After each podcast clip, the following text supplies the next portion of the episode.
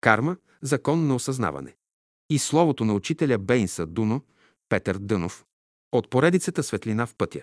Книгата е съставена от тематично подбрани и подредени в логическа последователност извадки и словото на учителя Бейнса Дуно, Пер Дънов, живял и работил в България. Съставили Трендафила Бълдевска и Ангел Кермечиев. Съдба. Осъден си справедливо. Ние създаваме тази съдба. От хиляди години. Господ е написал съдбата в човешката ръка. Не само е написал. Ако някой не вярва, аз може да му чета по ръката и да му кажа какво ще стане. Съществува два вида съдба или наказание – за зло и за добро.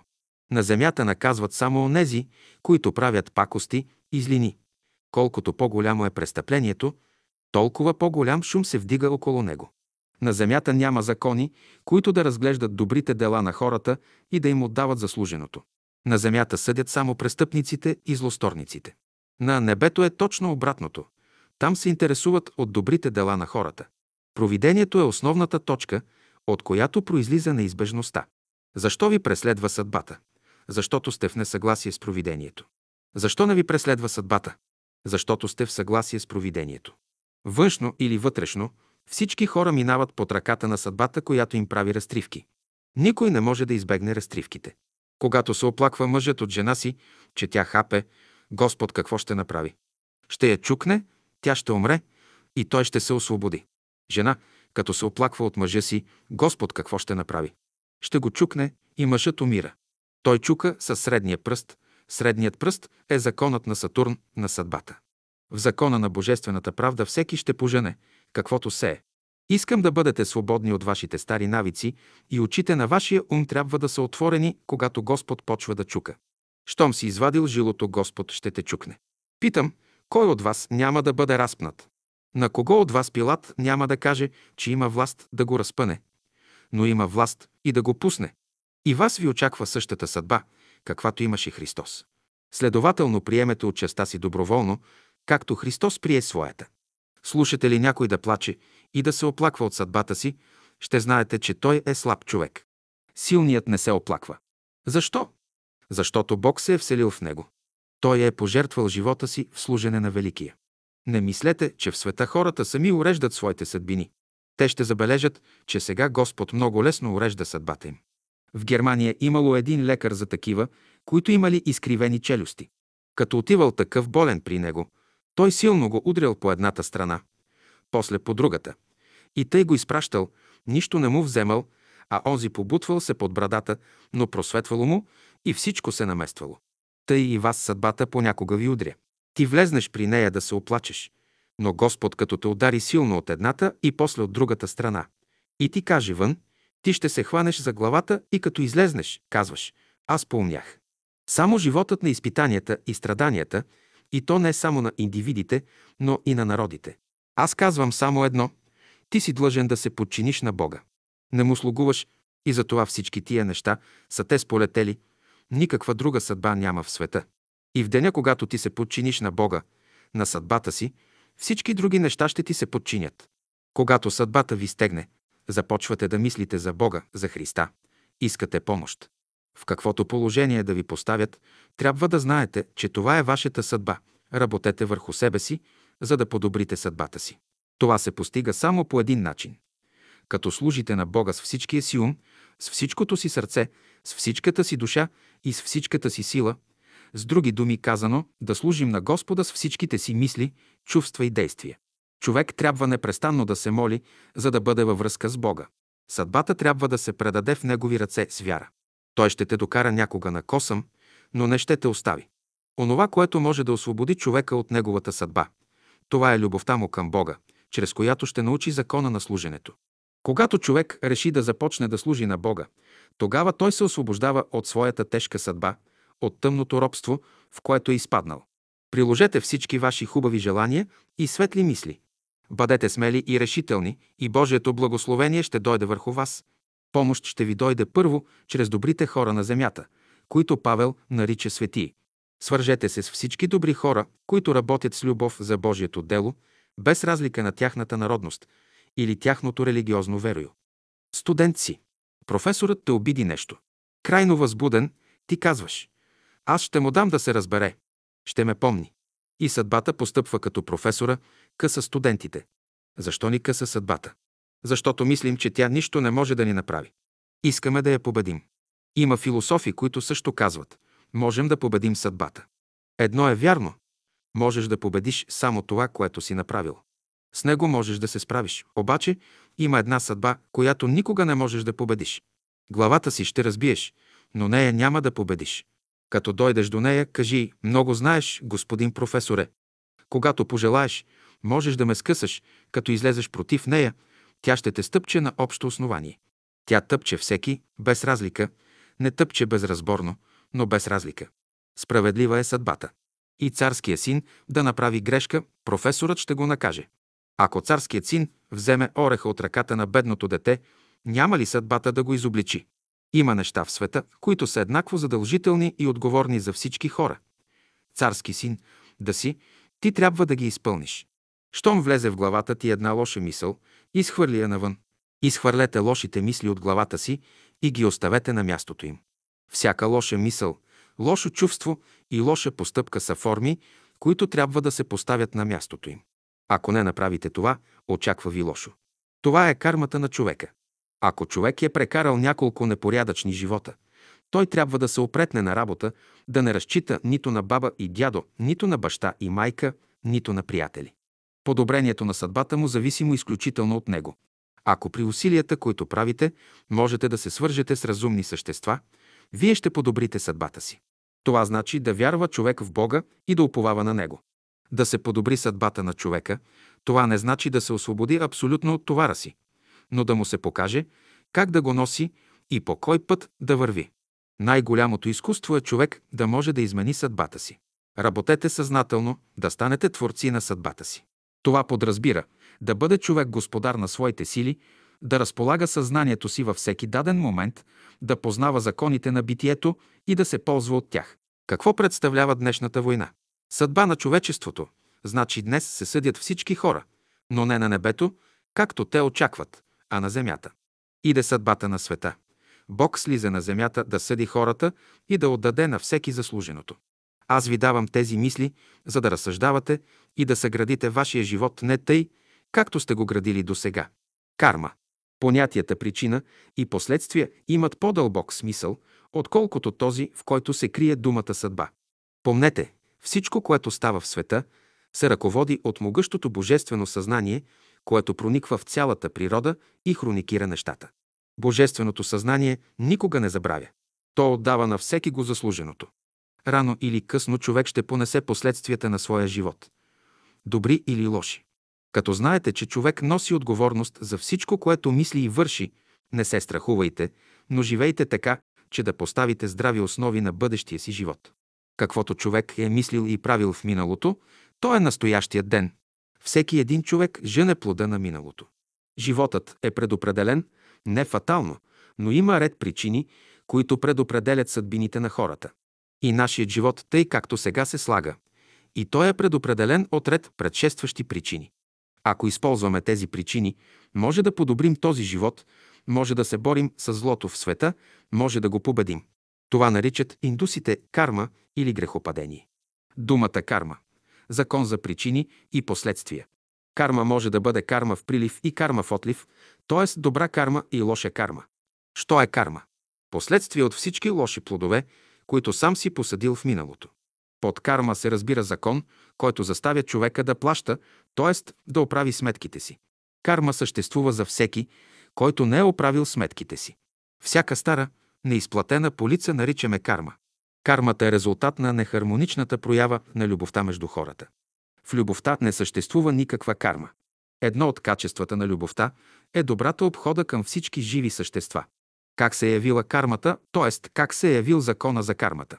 Аз ще засегна въпроса за кармата от гледище на божествената наука. Кармическият закон води началото си още от излизането на човека от Бога.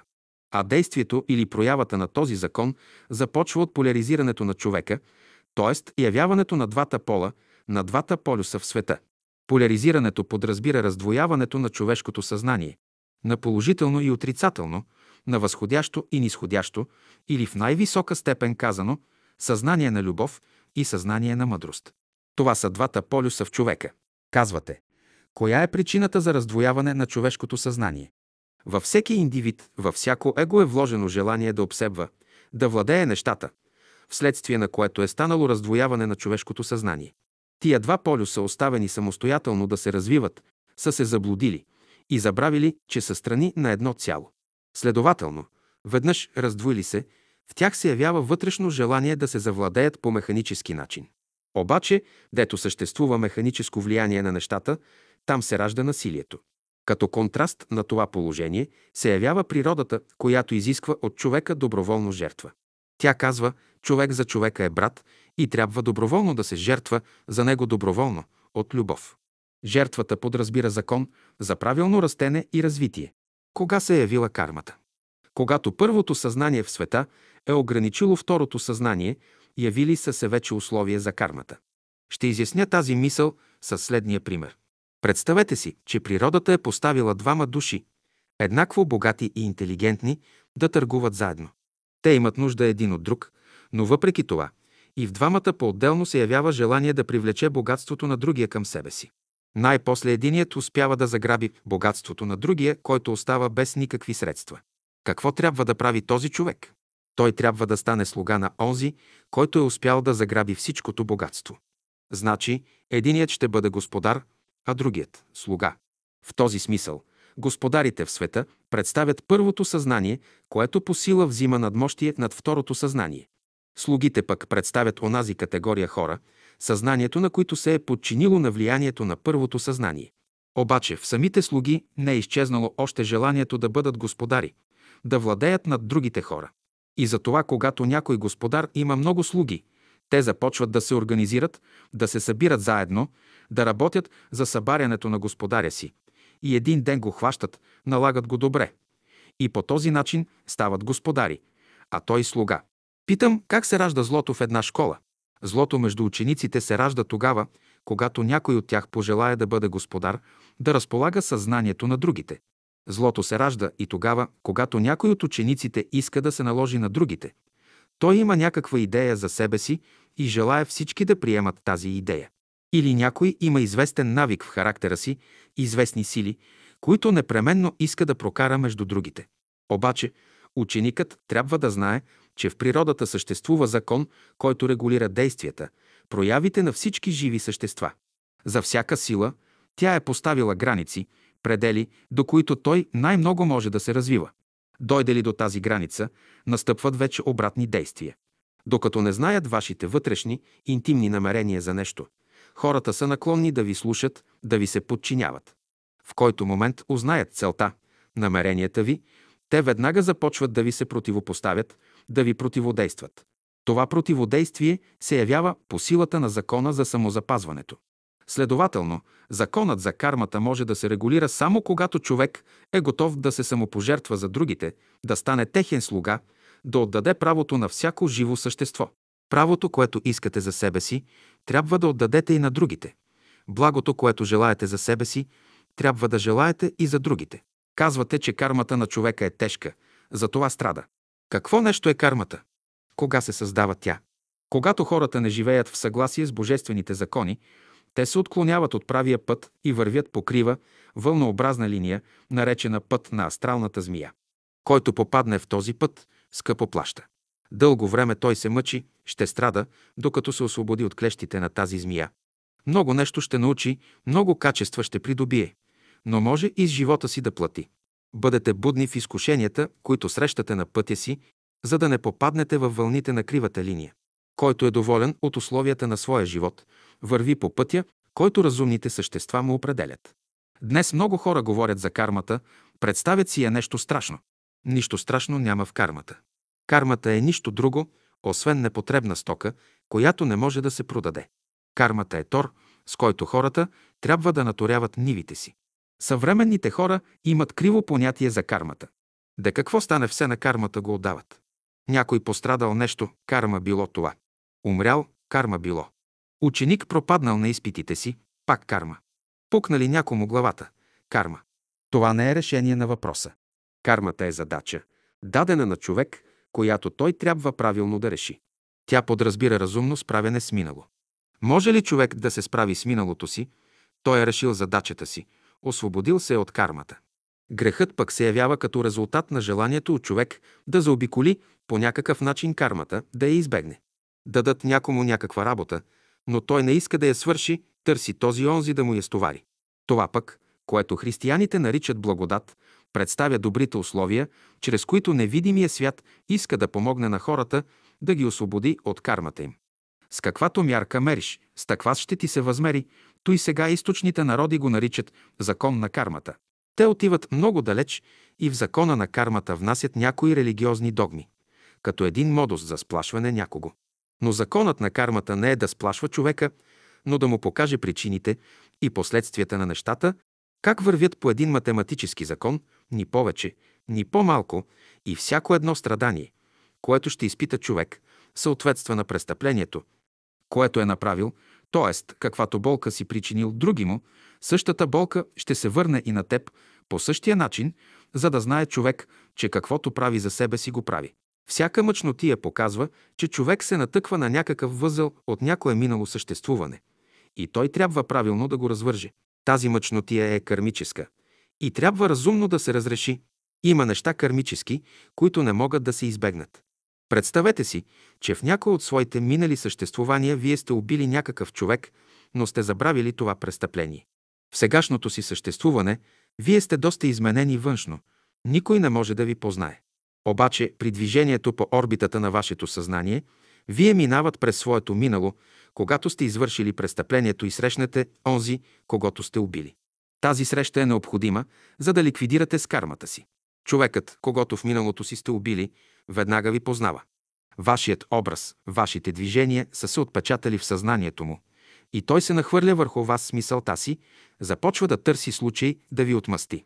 Неговите неприятни мисли и чувства се отразяват върху вашите и вие преживявате големи сътресения. Какво трябва да правите при това положение? Ще се обърнете към Бога с молба да ви помогне правилно да ликвидирате с кармата си. Каквито страдания да ви сполетят, ще ги понесете с търпение, защото знаете, че причината за тези страдания лежи във вас.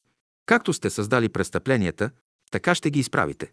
Има случаи, когато някоя душа, на която сте причинили някаква пакост, с години ви търси, докато ви намери да ви отмъсти. Когато тя е горе в невидимия свят, вие сте на земята. Тя ви търси горе, не може да ви намери. Ако тя е на земята, вие сте в невидимия свят, пак не може да ви намери. Случи се и двамата да сте на земята, но вие сте някъде в Америка, а той на другия край на света не може да ви намери. Най-после условията се съчетават така, че и двамата се срещате в едно и също място. Тогава вие не можете да бягате, но трябва да се обърнете към Бога с молба да ви помогне. Вашия кредитор пита, готов ли си да платиш? Ако сте готови да плащате, той ще ви пусне на свобода и ще ви чака да се изплатите. Кажете ли, че не признавате задълженията си и не искате да плащате, той ще ви хване, ще ви тури в затвор и ще ви подложи на големи мъчения и изпитания. Това е моментът, когато човек трябва да признае престъплението си и да започне да плаща. Тогава той ще се обърне към Бога, към вечния извор на любовта, да му помогне правилно да ликвидира със своята карма. Когато човек извърши убийство, той 100 години се спира в своето развитие и работи за онзи, когато е убил. Онзи се ражда у него. Два момъка се сбиват и в борбата единият убива другия. Коя е причината за това убийство? Някоя мома.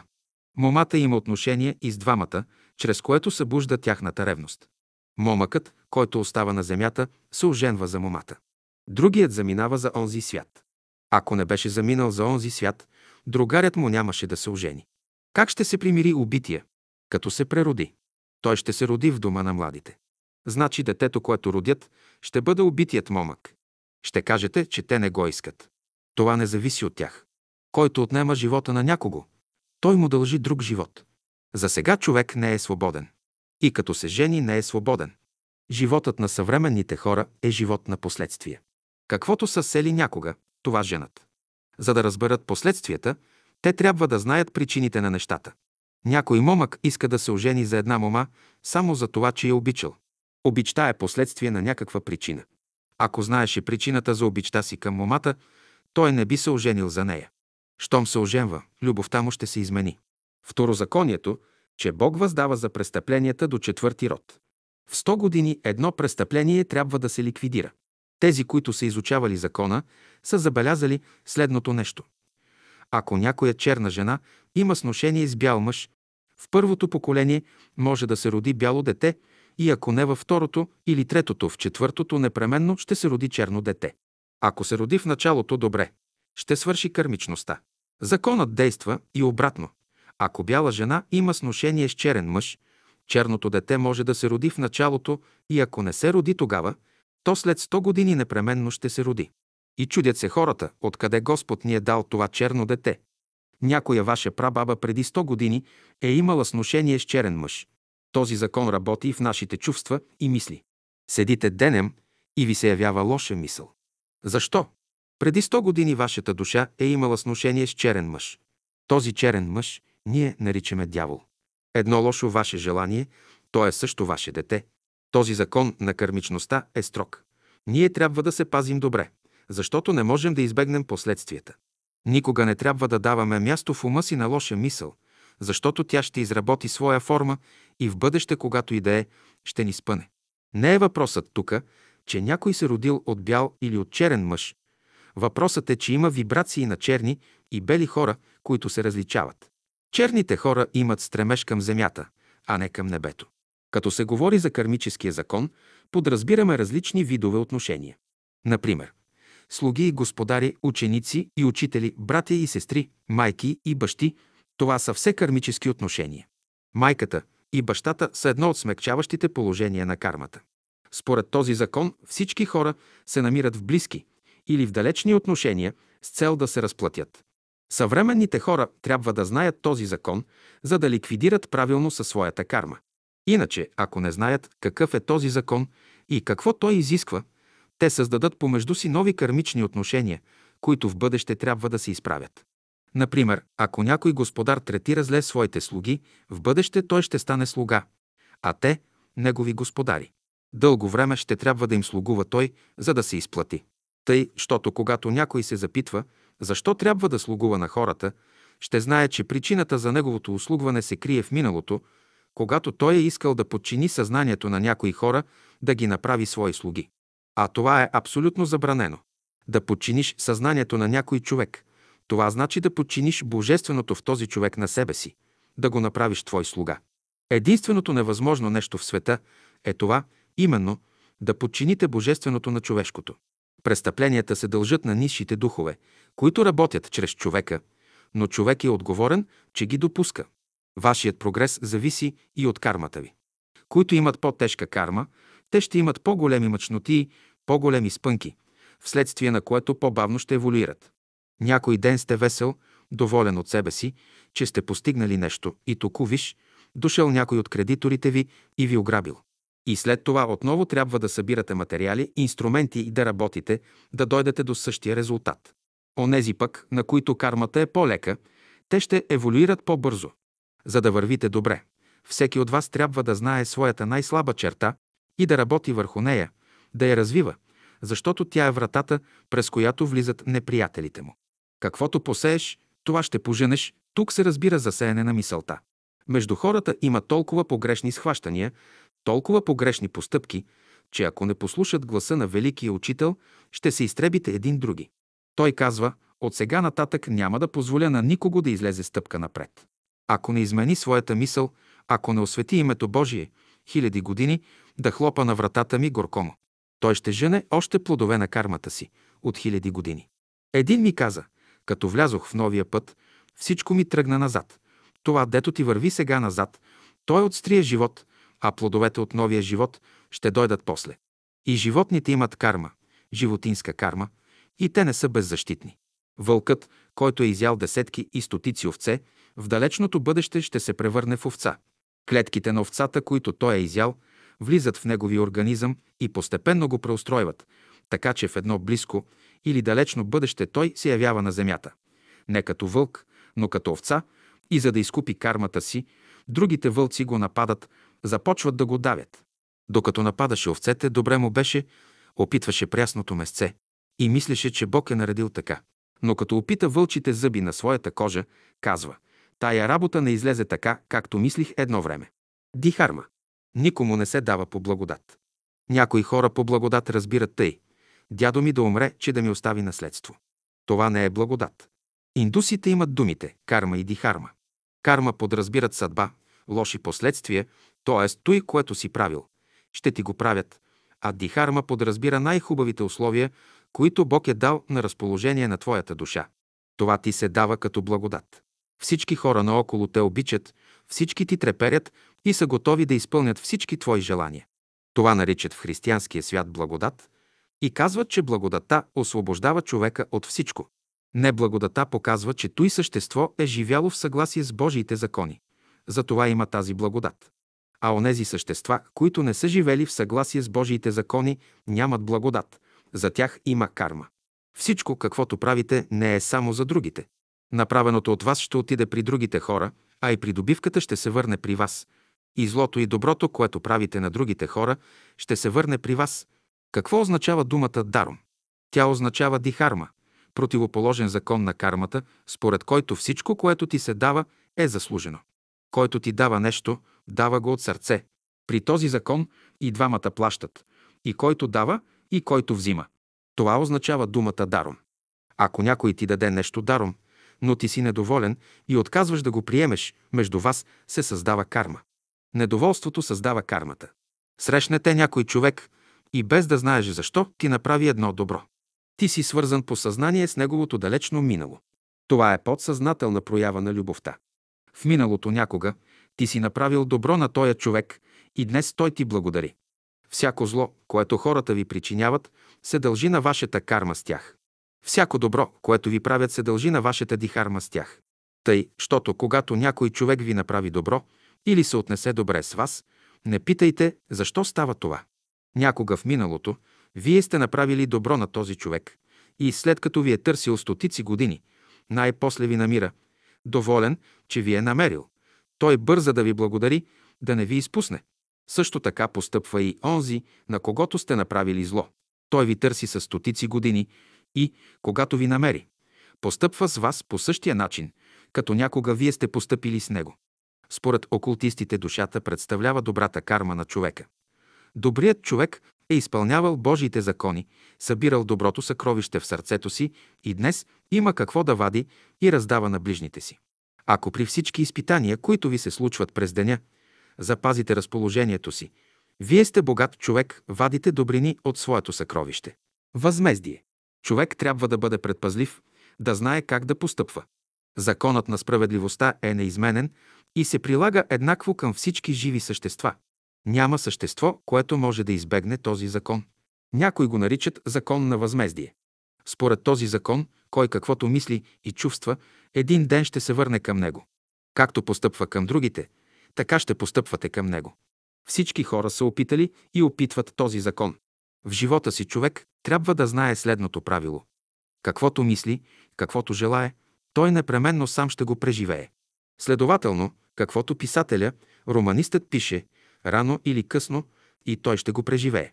Не само той, но и целият му дом ще преживее романа, който е написан вече. Ако това не стане в този живот, ще стане в един от бъдещите животи. Ако съдията осъжда несправедливо, и него ще поставят при условие да преживее същото нещо. Каквото човек направи добро или зло, всичко ще изпита на гърба си. И доброто и злото, което човек прави, в края на краищата ще се върнат при източника, от който са излезли. Никой не може да избегне закона на възмездието. Защо дойдоха тези времена до главата ни? Кой е виновен за бедите по света? Виновникът не е един. Всеки сам за себе си е виновен за лошите последствия. Като си ял и пил, без да мислиш за последствията, сега ще бъдеш герой да понесеш закона за възмездието върху себе си. Ще благодариш на онзи закон, че ти дава възможност да се изправиш. Създаване на карма. Причини. Всяко нещо има причина и последствие. Коя е причината да дойде кармата в живота на човека? Когато човек загуби любовта си, кармата дохожда на нейно място. Когато човек изгуби правдата, безправието дохожда на нейно място. Когато човек изгуби милосърдието си, страхът и насилието дохождат на негово място. Следователно, недъзите в човека показват какво му липсва, т.е. какво е изгубил той в живота си. И тогава приложи ли човек безправието, насилието, жестокостта, веднага кармата се явява. Как може човек да си създаде лоша карма? Ти си студент, имаш един добър, но строг и справедлив професор. Той е внимателен към теб. Едно нещо има той, което студентът не харесва. Не обича да се ръкува. Ти искаш да се ръкуваш. Защо се явява в теб такова желание? По две причини. От една страна, приятно ти е да се ръкуваш с този професор. От друга страна, знаеш, че в джоба си той има един скъпоценен камък, който те интересува. Мислиш си. Като се ръкувам с професора, ще извадя скъпоценния камък от джоба му и ще го разгледам. Ако успееш да постигнеш желанието си, ти си успял да създадеш карма с професора. Представи си, че пътуваш с един твой благодетел. Той носи на гърба си турба с пресен, хубав хляб. Ти си гладен, три деня не си ял. Поглеждаш към турбата и си казваш, аз имам право да ям от този хляб. Сграбчваш турбата и бягаш. Как ще погледне на теб благодетелят ти? Разбира се, няма да бъде доволен. Ще каже, не можа ли да поиска хляб, а трябваше да открадне турбата. Някой може да ти причини пакост. Причината за това се крие в далечното минало. Всичко, каквото е направил човек в миналото, добро или зло, се връща. И най-малката лоша мисъл или лошо чувство се връщат към оня, от когото са излезли. Доброто и злото, което днес се изявява, се крият в далечното минало. Техните корени са дълбоко заровени в съкровищницата на човешкото подсъзнание. Забелязано е, че когато иска да обсеби нещо с чувствата си, човек си създава карма. Когато даде свобода на хората, той ликвидира със своята карма. Ако искате от някой ваш приятел да ви обича, да ви покаже любовта си, той ще тури на главата ви олар, отзад ще ви боде с и ще ви пита, съгласен ли сте да ви обича по този начин. Това значи да се създаде карма между двама души. Кармата може да започне от една горчива дума, казана на някой човек при неблагоприятно съчетание на условията. Тази дума може да е казана привидно деликатно, с усмивка на лице, но що ме горчива, тя произвежда вече своя ефект. Както и да е казана горчивата дума, тя носи със себе си хиляди злини. Следователно, бъдете внимателни към всяко свое чувство, към всяка своя мисъл. Преди да ги изразите, председете ги, да не падне с тях заедно нещо нечисто, през какво ще ги предсеждате. През филтри. От гледище на окултната наука, сърцето, умът и волята на човека са филтри, с които се предсеждат неговите чувства, мисли и действия. Всяка мисъл, всяко чувство и всяко действие трябва да минат през ума, сърцето и волята на човека да се филтрират. Не късайте плодове от чуждите градини. Някои деца късат плодове от чужда градина и като видят, че не са озрели, хвърлят ги на земята. Други късат зрели плодове. Те не знаят, че всяка кражба, всяка лъжа носи своите последствия, даже и в далечното бъдеще. Ще дойде ден, когато нещастия ще се сипят върху главите им, без да подозират, че те са резултат на кражба, лъжа и престъпления, направени в далечното минало. Когато говоря за яденето на хората, не ги съдя, но казвам, че колкото кокошки и пуйки е изял човек в живота си, на толкова кокошки и пуйки ще служи. Колкото агнета е изял в живота си, на толкова агнета ще служи. Такъв е законът в природата. Нарушеното равновесие трябва да се възстанови.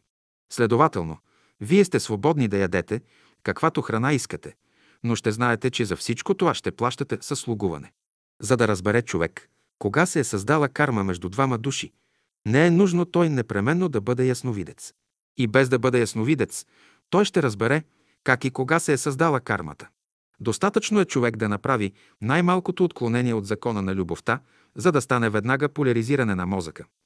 В едното полушарие на мозъка ще се събере повече енергия, а в другото – по-малко, вследствие на което той ще почне да се гневи, да нагробява своите приятели. Например, ако в лявата страна на мозъка се събере повече енергия, човек става много любезен, много учтив, но това не е естествена проява. При това положение, забелязва се, мускулите на дясната страна на лицето започват да се свиват, да се съкръщават. И тогава на лицето на този човек се забелязват особени нехармонични движения, които се дължат на нехармонични мисли или действия. Ако тия неволни движения на лицето траят по-дълго време, случва се устата на човека да се изкривява. Не се минава много време, виждаме, че кармата налага своя печат. Било на лицето, било на очите или другаде някъде. Когато човек си служи много с лъжата, някои мускули на лицето се свиват, а лъчът, които излизат от очите му, пада надолу, към центъра на земята. Има ред страдания и незгоди в живота, които са резултат на миналото и могат да ползват човека, ако той знае причините им. Представете си, че преди 20 години вие сте направили едно слабо въже и сте го продали някому за здраво, доброкачествено. Случва се, че по някакъв начин вие падате в един кладенец и трябва да ви извадят вън от кладенеца именно с това въже. Връзват ви за въжето, започват да ви теглят навън, но като слабо въжето се скъсва и вие отново падате в кладенеца. Казвате, те ли трябваше да стане с мене? Кой е направил това слабо въже? Сърдите се, роптаете, без да знаете, че причината за това сте вие сам. Вие направихте това слабо въже и го продадохте за здраво, но само питахте неговата сила. Когато се казва, че човек не трябва да създава нова карма, подразбира, че той не трябва да продава лоша стока. Иска ли да се освободи от кармата си, той трябва да продава, макар и непотребна, но хубава стока. В какво седи хубавата стока? Хубавата стока се заключава в това, дето минеш, на каквото и нещастие или страдание да се натъкнеш, да кажеш по една добра дума. Срещнеш ли болен човек, кажи му, не се отчаивай, ще оздравееш. Това е за твое добро. Някой ученик пропаднал на изпит, кажи му една насърчителна дума. Друг някой изчупил крака си, притечи се на помощ, услужи му с нещо. Как се явяват споровете в света? Представете си две братчета, а и в които си играят тихо, мирно, братски се разбират. По някое време някой им подхвърля една ябълка. Те се спущат към ябълката и започват да я теглят. Единият тегли и другият тегли. Започват да се борят, кое от тях да вземе ябълката. Децата се държат за ръцете, борят се, а ябълката остава свободна. В дадения случай ябълката е причина за явилия се спор, който създава кармически отношения. Как се разрешава този въпрос? Дохожда трето лице, което има известно задължение към едно от братчетата и казва «Аз ще платя за него». Плаща и въпросът се разрешава. Същото се случва и във вашия живот, ако дойде някой ваш благодетел да ви помогне. Лесно ще ликвидирате с вашата карма. Ако никой не ви помогне, ще минете през големи нещастия и страдания, докато най-после изплатите всичките си задължения. Всеки човек има поне по един приятел, който се застъпва за него и го защитава, и по един неприятел, който го преследва и постоянно му пакости. Приятелят и неприятелят са еднакво силни и се борят помежду си за един човек. Приятелят казва, аз обичам този човек, той е дал живота си за мене. Неприятелят казва, аз го мразя, в миналото той ме уби. Що ме така? От мене искай, аз ще платя заради него. И двамата се погаждат и с това спорът се разрешава. Не казвам, че е грешно да се целуват хората. Може да се целуват, но как? Ще се спрете, ще застанете пред Бога и ще запитате, Господи, мога ли да изкажа Твоята любов? Ако Господ ви проговори и каже, изкажи любовта ми, тогава може да се целунете, но ако отидеш в името на Господа, туриш подписа му и не дадеш никаква любов, това е престъпление, за което Господ ще те държи отговорен. Това е то кармата, кармичното престъпление с любовта на хората, които си играят с лъжливата любов. Всяка целувка трябва да има съдържание на любов. Всяка целувка, в която няма любов, е престъпление, а всяко престъпление носи след себе си нещастие или на сърцето, или на душата. Мъже и жени трябва да живеят абсолютно чист и свят живот, без никакъв примес от площадки морал. Мъжете казват, може и иначе. Може, но тогава ще си натрупа една карма, от която ще страдат ред поколения и децата им, и внуците им, и ще се питат, защо са тия страдания. Не поставяйте никакви капани за умовете и сърцата на хората, защото сами ще паднете в тях. Хиляди години могат да минат от създаването на този капан, но няма да го избегнете. Той ще ви чака векове и хиляди години, но ще ви издебне някъде. Колкото и високо да се издигнете, ще дойде ден, когато ще ви върнат от това положение. И като муха, като мишка, като микроба даже, вие ще изпитате капана. Ще ви затворят в него, докато научите урока си. Вие мислите, че в еволюцията няма връщане. Не си правете иллюзии, не се залъгвайте да мислите, че можете да избегнете закона на кармата. В каквото и положение и да сте, додето и да сте стигнали, ще ви върнат да изплатите дълговете си и пак ще продължите.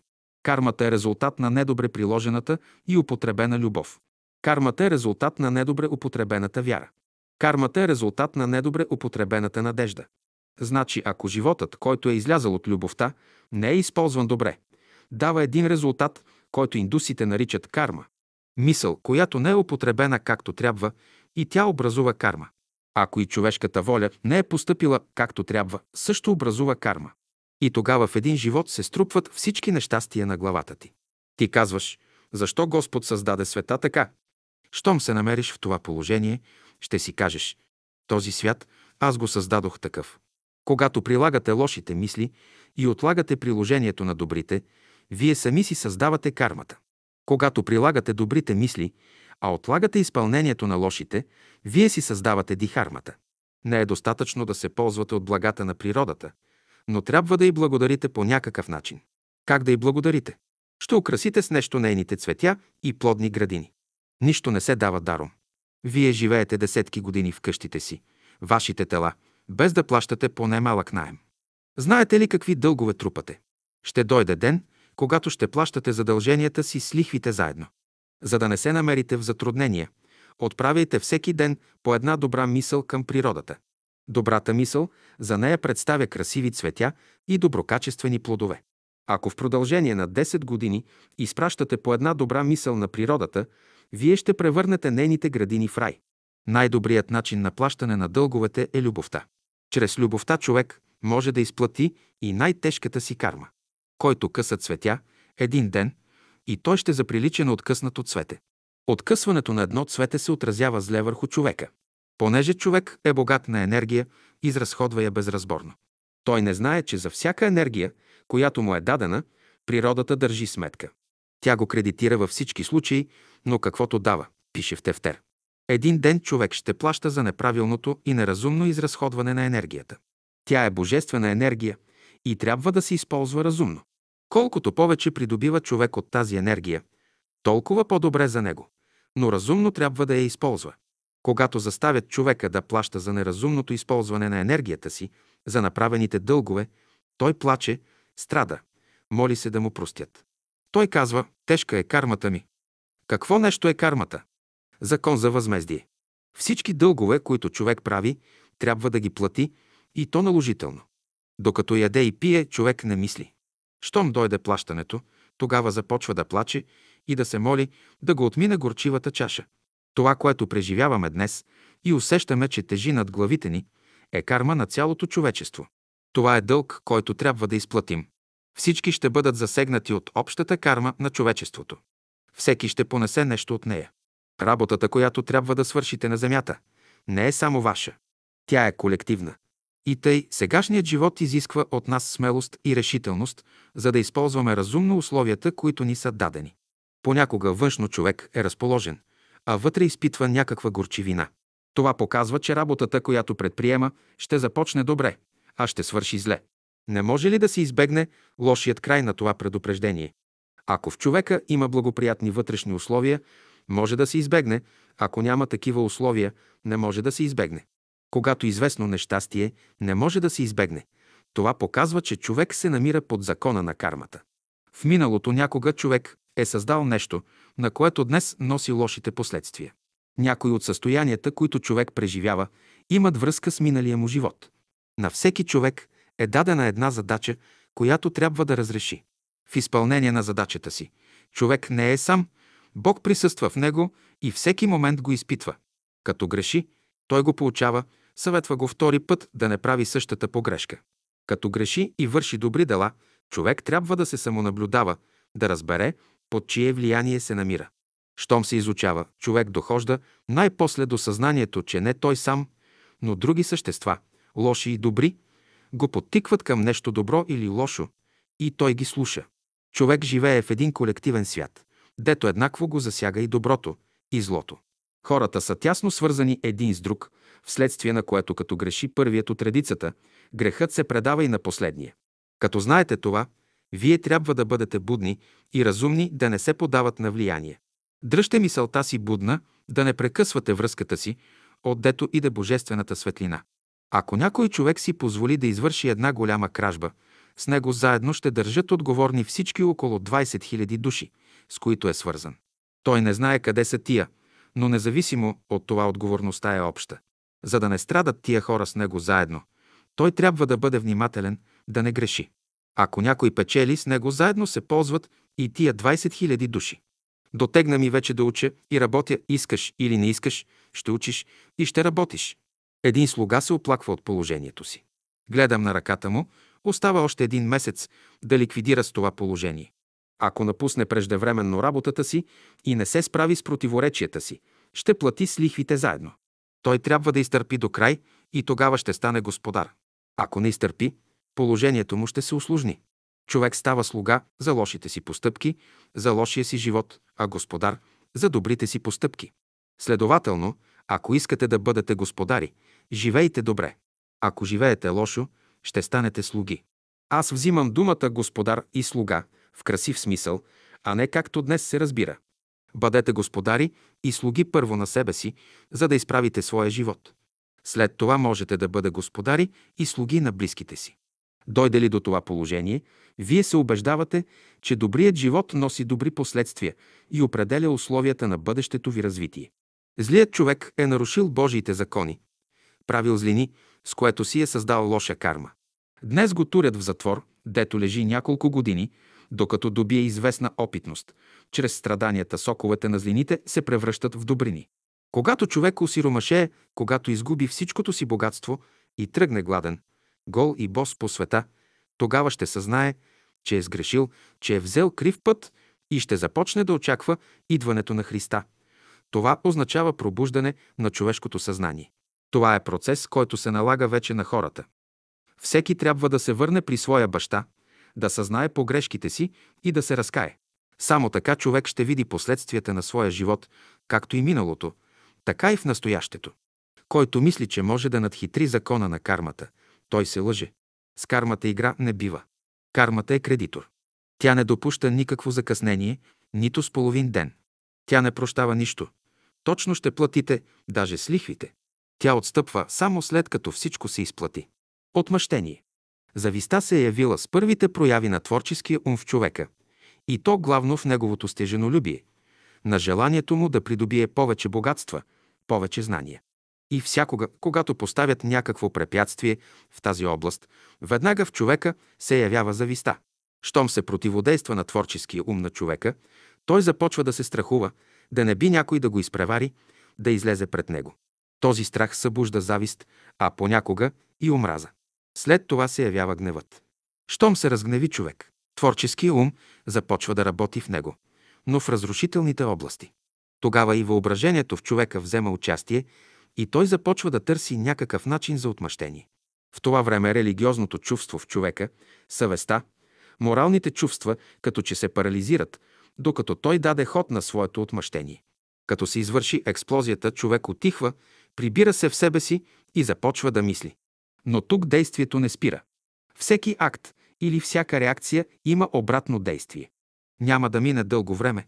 Този човек от друго място ще получи същия удар, какъвто сам е нанесъл на другите. Вторият пък ще получи същия удар от трето място. И така ще се образува цяла верига на отмъщение. До кога ще се продължи това нещо? До когато най-после се намери един разумен човек, който ще даде друго разрешение на въпроса и ще спре тази верига от отмъщение. Хиляди хора могат да влязат в тази верига, но една разумна душа е в състояние да извади всички тия хора от кръга на престъплението, в което са попаднали. Ако някой мрази някого, то е, защото според кармичния закон, този последният в миналото му е сторил зло, което е спряло еволюцията му, и той иска по един или друг начин да си отмъсти. Но първият направи ли го зет, даде ли му дъщеря си, той се помирява с него. Има и друг начин за помирение, той е следният. Някой момък се влюбва в една мома, но тя се оженва за друг. Момъкът се влюбва в сестра й, ако и нея не вземе, влюбва се в третата сестра. Защото за да се помири, трябва да вземе една от трите. Женитбите, които стават в този свят, имат кармични причини. Кажете ми, защо един мъж има стремеж към известна жена и дадена жена има към известен мъж? Защо някоя жена се оплаква от своя мъж, дори го мрази? Защо мъжът говори зле за жена си? Последствие. Не мислете, че можете да правите грешки и да минават безнаказано. По закона за наследствеността, всеки жен е това, което е сял. Всеки жен е плодовете на своите мисли, чувства и постъпки. Бог дава свобода на човека и го оставя да изпитва нещата. Всичко, което мислите, най-първо ще се върне при вас и след той ще иде при другите. Каквито мисли и чувства сте създали и изпратили в пространството, един ден ще ги изпитате. Те ще се върнат пак към вас и ще проверите техните добри и лоши резултати. Каквото посееш, това ще поженеш. Всеки ще пожене това, което някога е посял. Защо трябва да се изправят погрешките? Защото при всяка погрешка човек губи нещо от себе си. Дали съзнаваш това или не, ти си изгубил половината от силата си. Кармата иде с цел да изправим погрешките си от миналото и да придобием двойно по-голяма сила. Следователно, като грешиш, ти намаляваш силата си. Като изправиш погрешката, увеличаваш силата си. Изправенето на погрешката подразбира удвояване на нашата сила. В този смисъл, добър е онзи човек, който изправя погрешките си. Дали ще направиш добро или зло, и едното, и другото ще се върнат при тебе с придобитото. Ако запалиш къщата на някого, ще я платиш. Опиташ ли още в началото да изправиш грешката си, по-малко ще платиш. Колкото по-бързо изправиш грешката си, толкова по-добре. Това, което си дал, ще се върне при тебе с лихвите. Защо идат страданията в живота? За изправяне на погрешките. Малките страдания изправят малките погрешки, а големите страдания – големите погрешки. Като се изправят погрешките, страданието изчезва. Кога идат противоречията в живота? Когато човек има да дава. Имаш много задължения, ще имаш големи противоречия. Какво разбирате от двата примера? За празното шише и за пълната кошница с хляб. Да любиш и за те любят, на окултен език подразбира правилно разпределение на товара между двама души. Отношенията между тия двама души представят примерите с празното шише и пълния кош. Ако шишето ти е празно, ще оставиш другия да ти сипе в него вода. Ако кошницата ти е пълна с хляб, ще раздаваш от нея на уния, които нищо нямат. Всяка отрицателна мисъл, всяко отрицателно чувство предизвикват особени състояния, особени експлозии в клетките на човешкия организъм. Тези сътресения се отразяват болезнено върху неговия организъм. Човек може да внесе такива отрицателни мисли в ума си, които след известно време ще експлодират. Тази мисъл е работила с години в него, копала е, докато най-после е намерила път да излезе навън. Си излизането си, обаче, тя е предизвикала разкъсване на някой нерв или на някой кръвоносен съд. Причината на всички болести се крие в човешката крива и отрицателна мисъл. Ако сиромашията, страданията и болестите идат по закона на кармата, те имат за цел да ни научат на нещо. Който не е живял както трябва, непременно ще се натъкне на кармата. Разумният свят ще държи отговорни всички народи, които приготвят взривни вещества и с това внасят дисхармония в природата. Ликвидиране на кармата. Задачата е да се справите с кармата си, да се освободите от всички свои кармични връзки, правилно да се развържете. Първата задача на човека е да изправи своята карма, т.е. да изплати дълговете на своето минало. Всяка погрешка на миналото трябва да се изправя. Страшна е кармата. Колкото и да е страшна, трябва да се ликвидира с нея. Веднъж за винаги вие трябва да ликвидирате с всички уния лица във вашия живот, които във ваше име създават ред, неприятности и страдания. Как ще ликвидирате? Като не се подавате на тях, като не ги съдете. Не съдете нито себе си, нито другите, но не допущайте нови грехове и грешки, които ще ви създадат страдания. Ако не правите нови грешки, Бог ще заличи старите. Той ще ликвидира с тях. Но ако правите нови погрешки, тогава ще ви остави сами да се разправяте и с старите, и с новите. Ако пък направите нова погрешка, гледайте веднага да я изправите. Божественото във вас казва изправи погрешката си и напред върви. Когато не се справиш с кармата, не можеш да приложиш новото. То ще чака друго прераждане. Не мисли, че другото прераждане носи по-добри условия. Всеки живот на Земята е съчетание от добри и лоши условия на минали животи. Задачите от миналото трябва да се решат още през този живот. На Земята при човека идват всички тези лица, на които държи по закона на карма и вземат от него някои неща. И ако знаеш закона, ще благодариш. Други пък лица ще дойдат и ще ти дадат. При закона на кармата трябва да идеш някъде, защото си създал връзки с известни лица, за да си изплатиш. Страшно е положението на човека, който се мъчи от спомена за някое свое прегрешение от миналото или от сегашния си живот. Той се моли на Бога да го избави от тези спомени, но никой не го чува. Защо? Защото той иска само да се освободи от мъчнотията си, без да плати нещо. Плащането подразбира изправене. Ще си изправиш, няма да грешиш, както по-рано, и с това ще платиш. Не се ли готов да платиш, ти лъжеш себе си, но лъжеш и другите. Това не се позволява в никаква форма, лъжата не се прощава. Кармата се ликвидира с закона на любовта, а не с бягане. Недоволството е кармически свързано с човека. Като дойде любовта, всички човешки противоречия изчезват. Чрез любовта човек ликвидира със своята карма. Всяка погрешка трябва да се покрие с едно добро. Хилядите злини са хиляди нишки, хиляди конци. Как ще ги скъсаш? Като направиш хиляди добрини. Човек ликвидира със своята карма, като работи за другите. От 2000 години християнството се сили да освободи човечеството от разни омотавания, да ликвидира със своята карма. Човечеството ще ликвидира с кармата си, когато всеки по-отделно ликвидира със своята карма, когато се освободи от всички връзки на миналото си. Виждаш, че някой страда, не казвай, че това е карма, която сам трябва да носи, но спри се пред него и му кажи. Братко, не се отчаивай, всичко ще се оправи. Как се изплаща кармата? Със страданията се изплаща кармата. Страшно е положението на човека, който се мъчи от спомена за някое свое прегрешение от миналото или от сегашния си живот. Той се моли на Бога да го избави от тези спомени, но никой не го чува. Защо? Защото той иска само да се освободи от мъчнотията си, без да плати нещо. Плащането подразбира изправяне.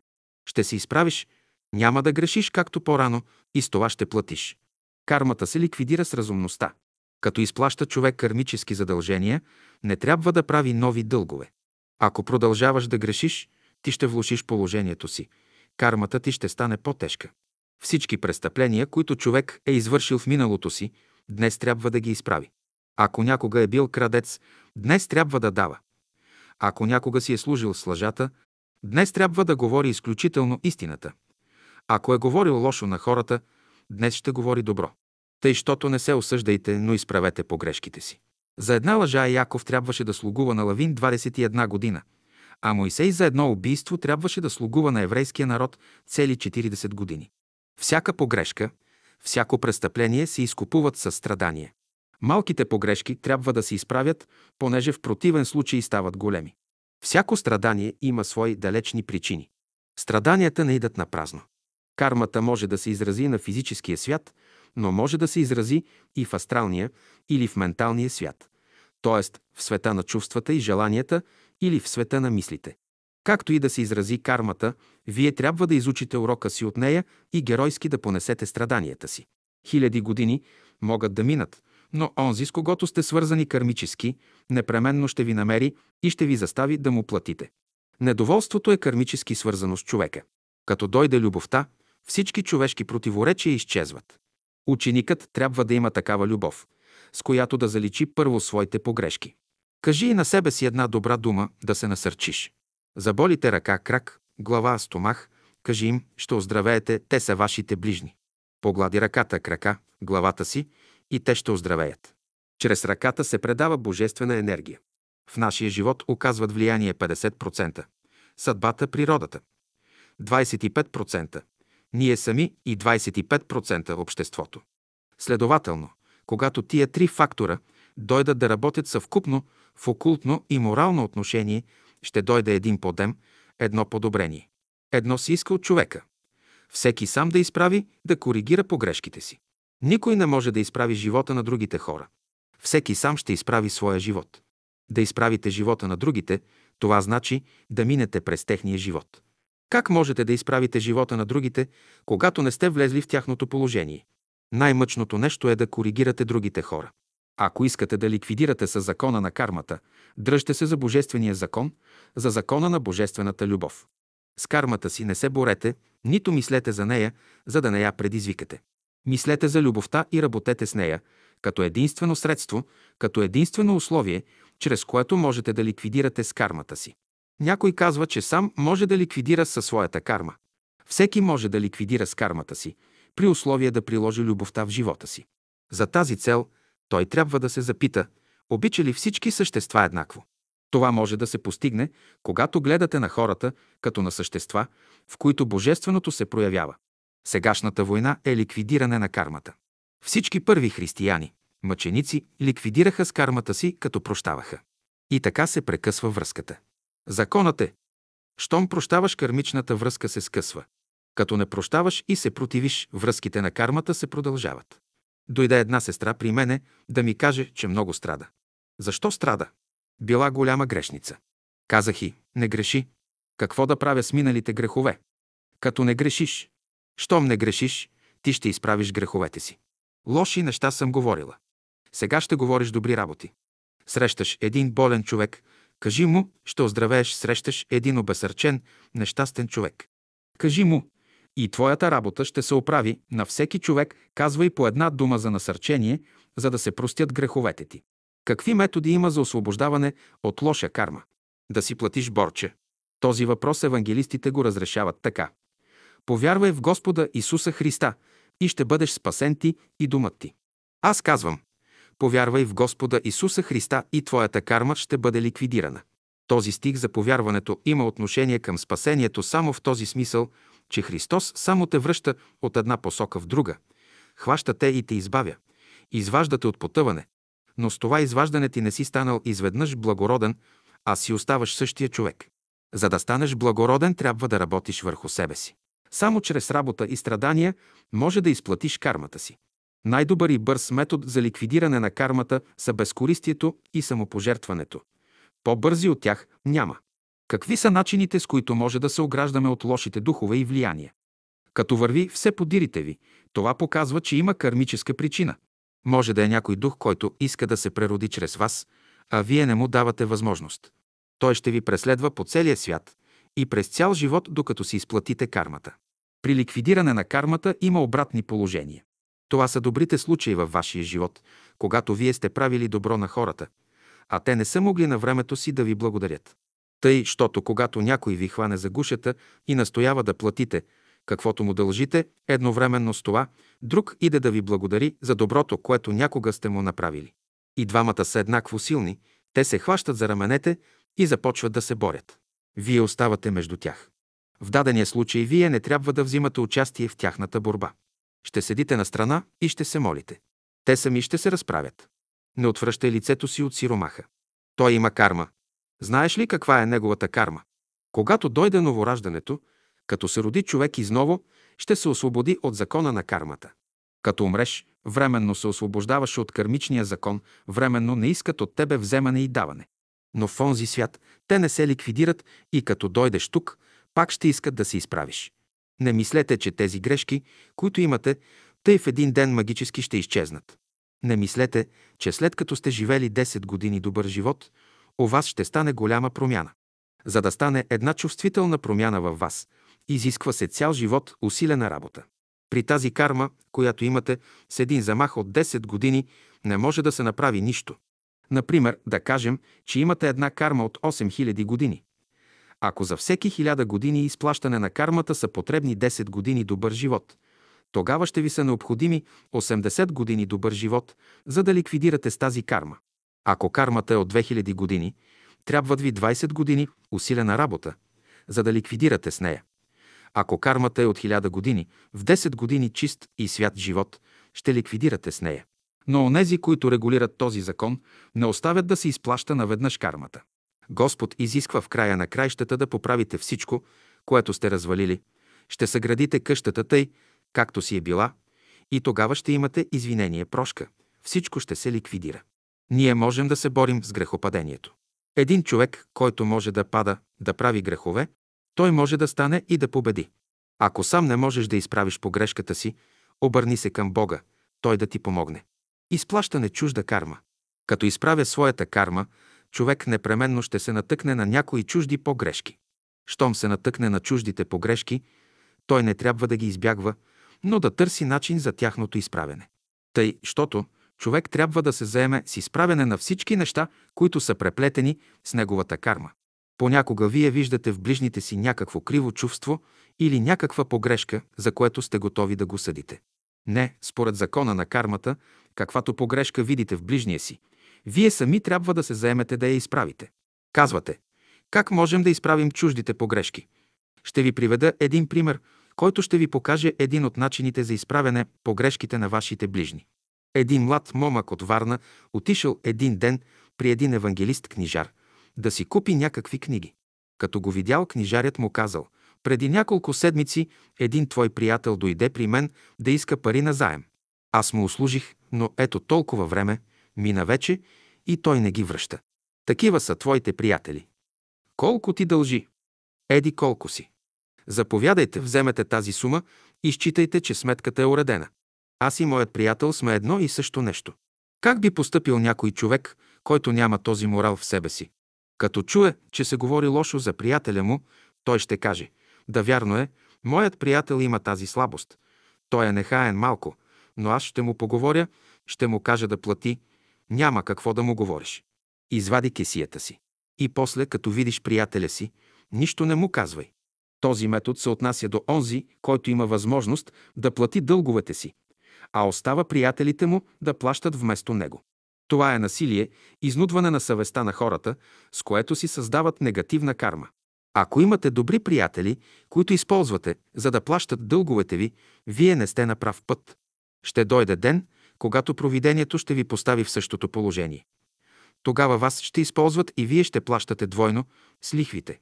Той има карма. Знаеш ли каква е неговата карма? Има случаи, когато някой човек носи на други го кармата, която е вече назряла. Той не е на земята, но трябва да я плати. Неговият приятел, който живее на земята, поема кармата му и си казва «Такава е Божията воля». Добър е Господ. Аз ще понеса кармата на своя приятел с радост и любов. Казвам, Тоя човек е външно беден, вътрешно богат. Как да живеем? Има един господар в света, който отнема силите и богатството на човека. За да се освободиш от него, затваряй вратата си вечер, за да не влезе в къщата ти, да те измуква. Ще каже някой, че това е неговата карма. Ако беше затварял вратата си, отде щеше да влезе този господар? Някой падне, счупи крака и казва, че това е карма. Ако беше внимавал, нямаше да паднеш. Нервен съм, наследих тази слабост на нервите от баща си и майка си. Не обяснявай своите слабости с погрешки с кармата и с наследствеността. За разумния и за онзи, който има будно съзнание, не съществува нито карма, нито наследственост. Какво трябва да се направи или как трябва да се живее, за да не се създава карма между хората? Ще ви дам един пример, от който вие сами можете да извадите заключение. Представете си два успоредни железни пътя, по които се движат влакови. Единият отива на изток, а другият на запад в две противоположни посоки. Допуснете, че по едната линия, по която влаковете вървят на изток, се движат 100 трена, на еднакво разстояние един от друг. Ако при това положение влаковете се движат с еднаква бързина, няма опасност от никакво сблъскване между тях. Обаче, ако бързината на тия влакове е различна, между тях непременно ще стане сблъскване. Следователно, при закона на кармата не е важно направлението на влаковете. Дали отиват на изток или на запад, но важна е бързината. Бързината на движещите се влакове трябва да е еднаква. Значи, когато двама души се движат в една посока, но с различна скорост, между тях непременно ще стане сблъскване. Ако един трен се движи със скорост 100 км в час, а другият с 80 км в час, няма никаква опасност от сблъскване. Но ако първият влак се движи с скорост 80 км в час, вторият с скорост 100 км в час, а при това вечер, тогава има опасност от сблъскване. Вторият ще се сблъска с първия. За да не стане сблъскване между тия два трена, вторият трябва да намали скоростта на движението си, да стане поне като на първия, но непременно на известно разстояние един от друг. Сега, докато живеете между хората, не трябва да бъдете нито много умни, нито много глупави. Защо? Защото и глупостта, и интелигентността са кармически закони. Ако си много интелигентен, ще се движиш много бързо и ще се сблъскаш с тия, които бавно си движат. Ако пък си много глупав, ще се движиш бавно и ще се сблъскаш с тия, които бързо се движат. Какви трябва да се прави тогава? Ще бъдеш толкова интелигентен или толкова глупав, колкото окръжаващата среда. На какво съответства голямата бързина? На добродетелите. Значи, бъдете бързи в доброто, т.е. ходете отпред. Бъдете бавни в злото, тъй ходете отзад. Който разбира законите на новия живот, не говори много. Той разбира как трябва да постъпва. При всяко неправилно отношение към хората, той изпитва болка в слънчевия възел и, вместо да се извинява, бърза да изправи погрешката си.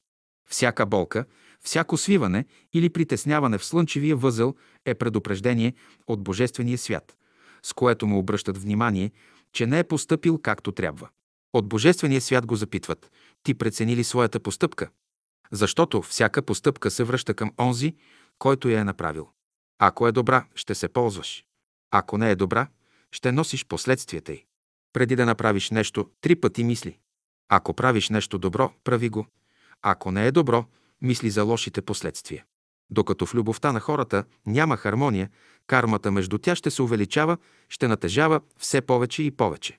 Тъй, щото при днешните разбирания, при днешното развитие на хората и онези, които любят, и онези, които ги любят, взаимно се ограничават. Задачата на всеки човек е да използва дадените условия чрез вътрешните си възможности. Само при това положение той може да бъде господар на последствията в своя живот. Причините на нещата са в причинния свят, а последствията на земята. Значи хората живеят в последствията. В сегашното ваше положение, като ученици, бъдещата ви карма ще се определя от вашата любов. Вашата сегашна любов ще определя бъдещето положение в другите съществувания. Ако в тия хора, около които живеете, сте вложили вашата любов, тази божествена любов, те ще ви бъдат приятели в следващото съществуване. Ако не сте вложили любовта, ще ви бъдат неприятели. Този, когато не си обичал, може да ти бъде мъж, жена и като такъв ще ви малтретира, може да ви бъде син, дъщеря, може да ви бъде слуга, господар, в каквото положение и да бъде, ще ви малтретира. Но ако сме дали тази любов, всички ще дойдат да ни помагат. Тази любов ще се повърне и ще каже, вие ни дадохте и ние ще ви дадем. Тогава няма какво да се сърдите. Задачата на човека не е в оправянето на света, но в оправяне погрешките на миналите поколения, с които и той е свързан. Баща ти оставил дълг, ти си негов наследник. Ще плащаш. Ние вървим по известна линия, по която получаваме блага и задължения. Казваш, нямам нищо общо с миналото, можеш да се отказваш, но последствията не може да избегнеш. Ние сме свързани с миналото и не можем да се освободим от него. И вие във вашия живот много клечки сте запалвали, много плевни сте изгорили. И в отношенията си вие имате много неправилности, поради което не можете да се търпите, голяма дисхармония съществува между вас. В бъдеще бащата няма да отговаря за сина си, нито майката за своята дъщеря. Мина времето, когато родителите отговаряха за децата си. Едно време за злото се въздаваше до четвърто поколение. Сега сам ще отговаря за погрешките си. Никой за никого няма да плаща. Време е вече хората да се откажат от своя минал живот, от проявите на животинското си естество и да дадат ход на светлите и красиви мисли и желания в себе си, останали в наследство от възвишените същества. Красивият и чист живот ще спаси човека. Чрез него той ще разреши своята карма и ще влезе в новия живот. Един албанец, бозаджия, продавал много хубава боза. Два деня от седмицата той оставил за себе си, за своята душа. В това време той излизал на края на града с две стомни, пълни с чиста вода и, като минавал жаден, уморен пътник, предлагал му чаша вода да отоли жаждата си. Вие не можете ли да направите, както този албанец? Само чрез ликвидиране на кармата и приложение на дихармата се създава светлото бъдеще на човека. Който изпълнява Божията воля в следното прераждане, ще заема висок пост. Който не изпълнява Божията воля, в затвор ще го поставят. Когато искам да изправя човека, на злия казвам, да убие в себе си всяко лошо желание, за да не прави злини на себе си и на хората. На добрия казвам да възкреси в себе си всички добри желания, да ги реализира, за да бъде добре за него и за ближните му. Човек трябва да бъде внимателен в желанията си, да не се забравя. Който възкръсне, ще бъде свободен от закона на кармата, от всички недъзи. Възкръсналият живее на земята така, както на небето, дето всички изпълняват Божията воля с любов. Отче наш, който си на небето, да се свети името Твое, да дойде царството Твое. Сега може да се опита стиха. Търсете царството Божие и Негова правдата и всичко ще ви се нареди. В той царство Божие е вложено разумното, разумният живот е вложен, в той царството Божие са вложени всички разумни сили, с които можем да работим. То е кредит, то е основата, върху която можем да градим. Царството Божие не търпи невежество, критики, престъпления, зло. То е живот на вечна хармония и любов. Царството Божие е за онези, които искат да изучават основните закони на живота и да ги прилагат. Първият основен закон подразбира приложение на истината.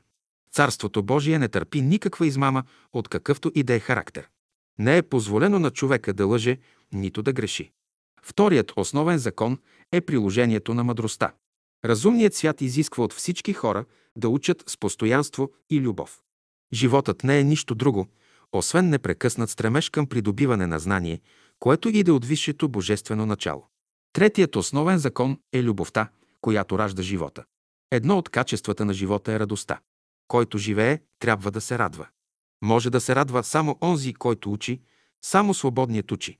Това значи да се стреми човек към божествената мъдрост, която дава знание, към истината, която дава свобода, към любовта, която дава живот, към живота, който дава радост, към знание, което дава сила и към свобода, която дава простор на човешката душа. Не можеш да служиш на любовта, т.е. на Бога, ако не си приложил закона на мъдростта, ако нямаш знание и светлина. Бъдете служители на абсолютната истина. Бъдете служители на абсолютната мъдрост. Прилагайте закона на мъдростта, за да придобиете светлина и знание и закона на истината, за да бъдете свободни. Човек трябва да живее според основните закони на битието, за да разбере къде се е спъвал и как да подобри живота си.